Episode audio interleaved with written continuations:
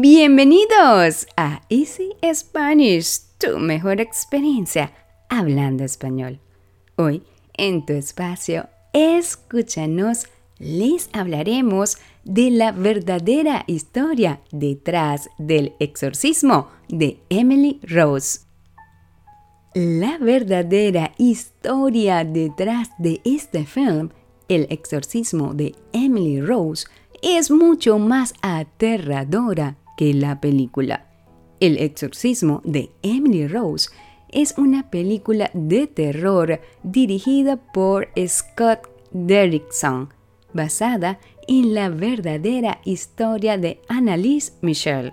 Esta película obtuvo un total de cuatro premios y ocho nominaciones. Cuando se habla de exorcismo, es inevitable no mencionar el misterioso y verídico caso de Annalise Michel, la joven que inspiró la película del exorcismo de Emily Rose, película favorita de todas aquellas personas fanáticas y seguidoras del género de terror y cuyo caso se convirtió en un referente obligado de discusión entre la fe y la ciencia. El exorcismo de Emily Rose es una película que va más allá de sus eventuales aciertos o fallas. Invita a la reflexión y por eso es que merece un espacio en nuestros podcasts. Esta es otra historia que nos da un mensaje, una reflexión y un consejo para todos. El exorcismo de Emily Rose. ¿Quién fue Emily Rose? ¿En qué país vivió Annalise Michel? ¿Cómo se llama la película que habla de la historia de Annalise Michel? ¿En qué año se estrenó la película del exorcismo de Emily Rose? ¿En qué país vivía Annalise Michel. Así que empecemos. La real y escalofriante historia detrás del exorcismo de Emily Rose. Cuenta la historia respaldada por fotografías y grabaciones que han sido difundidas en medios de comunicación y hoy en día en redes sociales que el polémico caso que se dio a mediados de los años 70 en una ciudad de Alemania que Annalise llevaba seis años lidiando con una epilepsia que deterioró su estado de salud.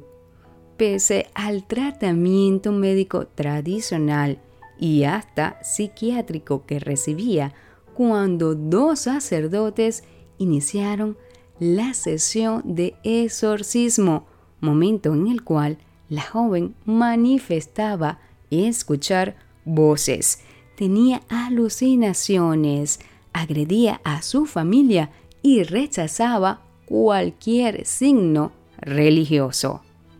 Annelise era una chica amable, cariñosa, dulce y obediente pero cuando estaba poseída era algo antinatural, algo que no puedes explicar, expresó Anne Michel en una entrevista en el año 2005, una semana después del lanzamiento de la película inspirada en la historia de su hija.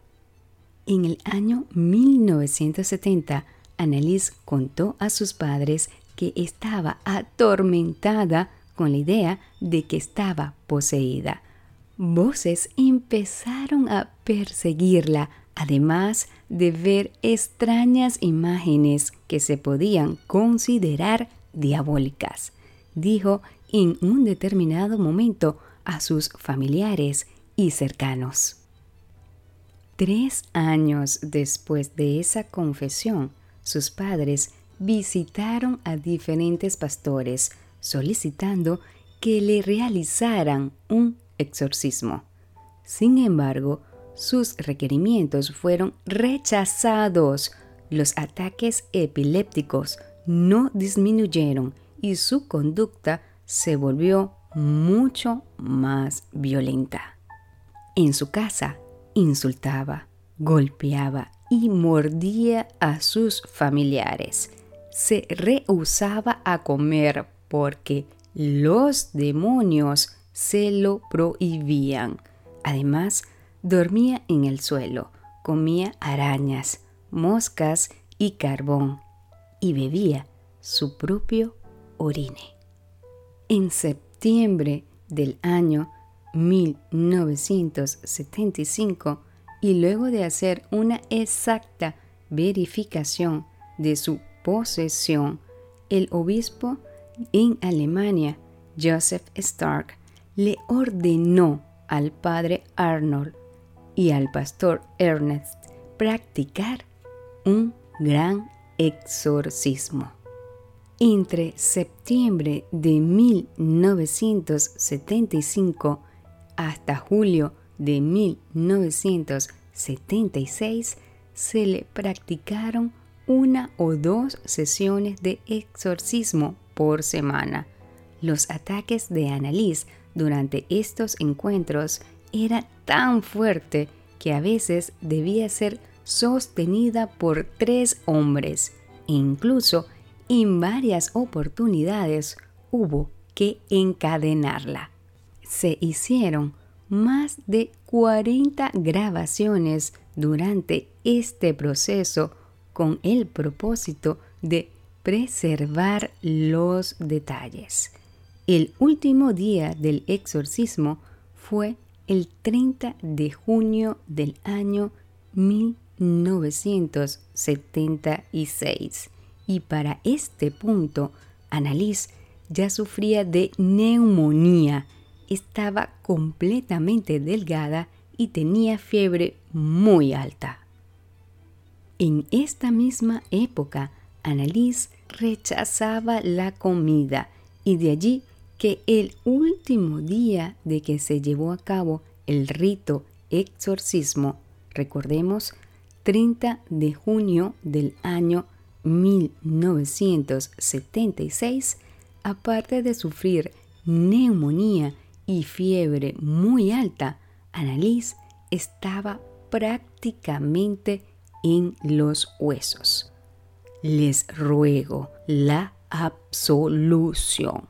Fue la última frase que ella dirigió a los exorcistas. La madre de Annalise informó la muerte de su hija el primero de julio del año 1976 y ese mismo día las autoridades civiles fueron notificadas del deceso.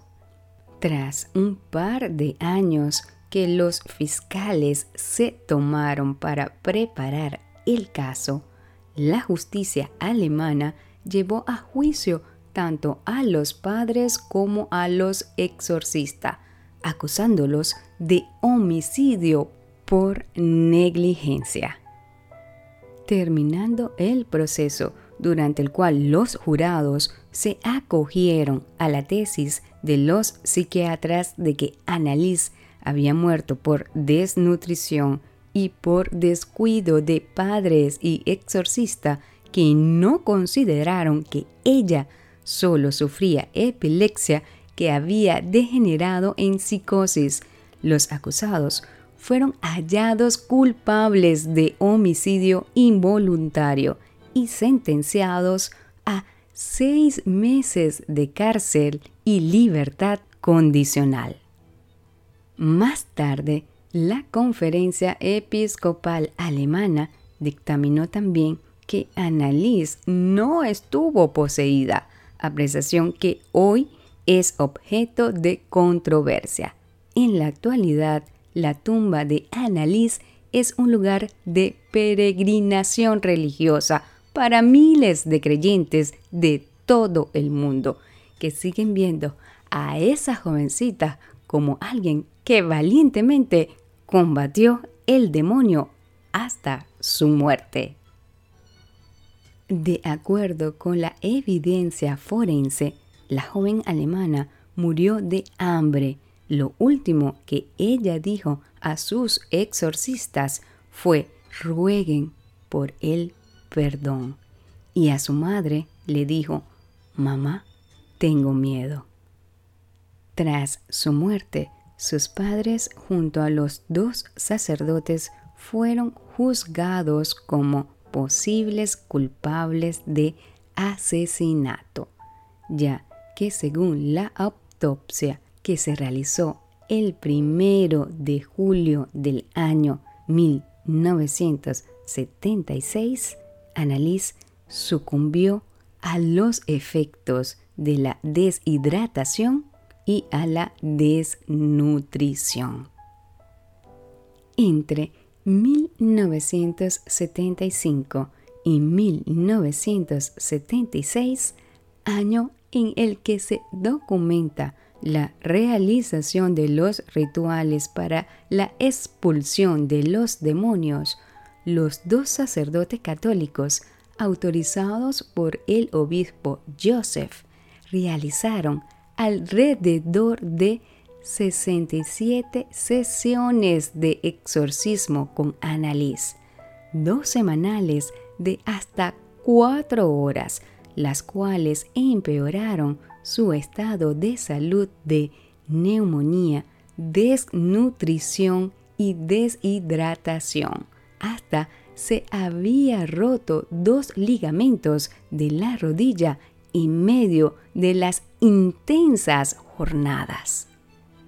Según los registros durante los exorcismos en los cuales la chica hablaba en lenguas desconocidas y adquiría una inexplicable fuerza que obligaba en ocasiones a encadenarla, se identificaron seis demonios que habitaban su cuerpo y de los cuales se tienen registro sonoro.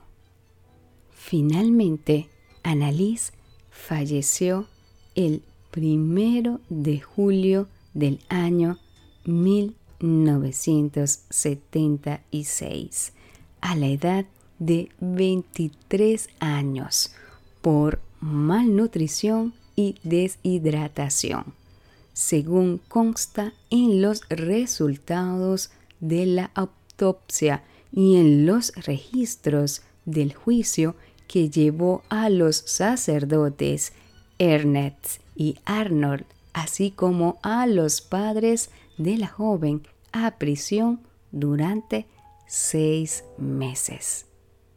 El desenlace fue el que se esperaba. Ningún cuerpo puede resistir tanto y los sacerdotes que actuaron de buena fe cometieron muchos errores al no hacerle seguimiento y al no ayudar a internarla en un centro médico. Ella necesitaba asistencia médica. Eso fue una omisión muy grande, señalaron algunos expertos. El religioso luterano precisó que este caso dejó muchas dudas respecto a los fenómenos que experimentó la joven alemana, pues al no darse el acompañamiento médico y psiquiátrico necesarios, se dejaron muchos cabos sueltos que pudieron haber sido explicado por la ciencia. El caso de Annalise tuvo tal impacto en los medios alemanes en su época y tal repercusión en diversos ámbitos de la fe y la ciencia que esta escalofriante historia fue llevada al cine en el año 2005 por el estadounidense Scott Derrickson. La cinta que recaudó 144 millones de dólares en todo el mundo se convirtió en la asignatura obligada del cine del terror. El exorcismo de Emily Rose es sin duda una de esas películas que te hacen pensar y no dura solo dos horas, sino varios días en tu mente. Se trata de una perfecta combinación entre suspenso, religión, ciencia y terror.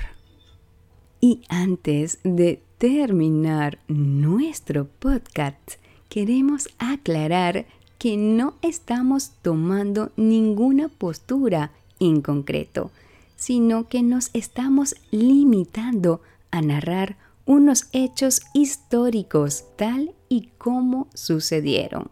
Y en relación específica de la película del exorcismo de Emily Rose, solo se trata de una historia para asustar. ¿Te gustó? ¿Verdad que sí? ¿Conocías esta historia? Interesante la verdadera historia detrás de este film, El exorcismo de Emily Rose. Recuerda seguirnos para que puedas escuchar nuestros episodios de cada semana y escríbenos tus comentarios. También te invitamos a compartir nuestro podcast con tus amigos que quieran aprender de una manera diferente, entretenida y actualizada el idioma español. Y ahora, antes de empezar con nuestras preguntas, te recordaremos nuestros tips. Tip número 1 Busca el significado de las palabras que no conozcas. Tip número 2. Anota las palabras más importantes o relevantes de este podcast. Tip número 3. Haz una lista con el nuevo vocabulario de este podcast. Y tip número 4. Repite en voz alta las oraciones para practicar la pronunciación y si es posible, grábate y luego escúchate. De esta manera mejorará tu pronunciación. Y ahora vamos a ver qué aprendiste de esta interesante historia detrás del film del exorcismo de Emily Rose. Pregunta número uno. ¿Quién fue Emily Rose? Pregunta número dos. ¿En qué país vivió Annalise Michel? Pregunta número tres. ¿Cómo se llama la película que habla de la historia de Annalise Michel? Pregunta número cuatro. ¿En qué año se estrenó la película del exorcismo de Emily Rose. Y pregunta número 5. ¿En qué país vivía Annalise Michel? Recuerda escribirnos a easyspanish.philly.gmail.com y cuéntanos qué otro cuento quieres escuchar o cuál otro tema quieres conversar. Tus deseos son órdenes. Escríbenos. Nuestro podcast estará disponible cada semana con un nuevo tema. Y recuerda que pueden escucharnos en Anchor, Spotify, Google Podcast y en nuestra página web. Esto fue Escúchanos de Easy Spanish, tu mejor experiencia hablando español.